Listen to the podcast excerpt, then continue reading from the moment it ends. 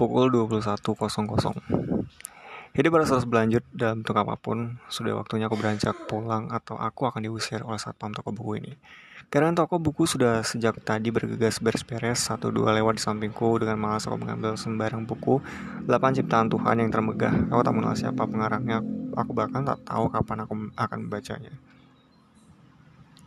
Buku itu tiketku malam ini. Mereka sudah memberikan tempat untuk mengenang seluruh masa lalu menyakitkan itu.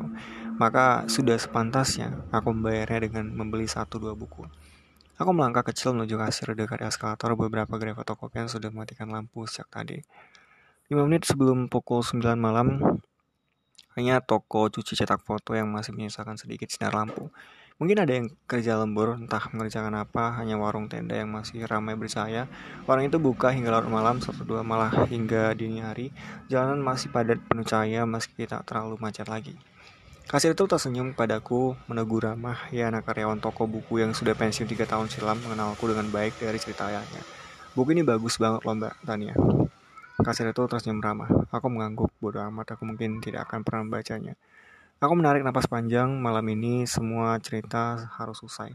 Maka dengan kaki yang dipaksakan mantap melangkah, aku menuruni eskalator. Terus menuju basement toko buku, menuju mobil yang terparkir di kursi belakang masih berserakan Lego ukuran rata milik dede tadi siang.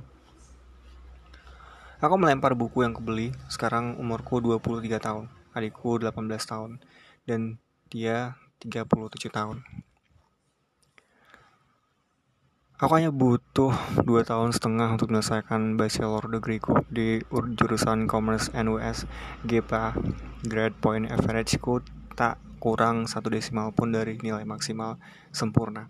Terbaik dalam catatan sejarah kampus tersebut namaku dipahat di plakat depan halaman kampus pengamen yang dekil, hitam, bau, rambut mengikali siram teriknya jalanan berdebu telah mencatatkan namanya di sana.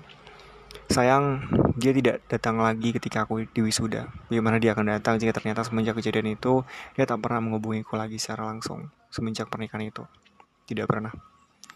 Aku menyuduhkan mobil, ini mobil dengan merek yang sama waktu dia menjemputku pulang liburan SMP. Aku selalu mencontoh semua yang dia lakukan. Sekarang aku sudah bekerja full time di satu perusahaan pialang Singapura, perusahaan spekulan terbesar di Asia Pasifik.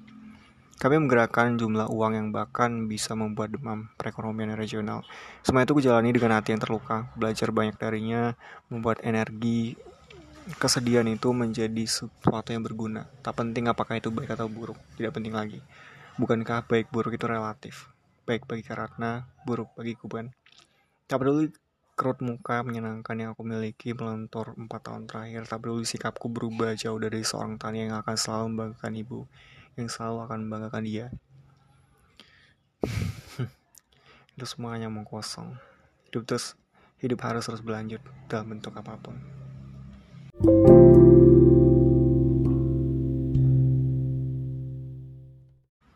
Apa yang terjadi pada pagi itu? Pernikahan itu terjadi sebagaimana mestinya. Omong kosong.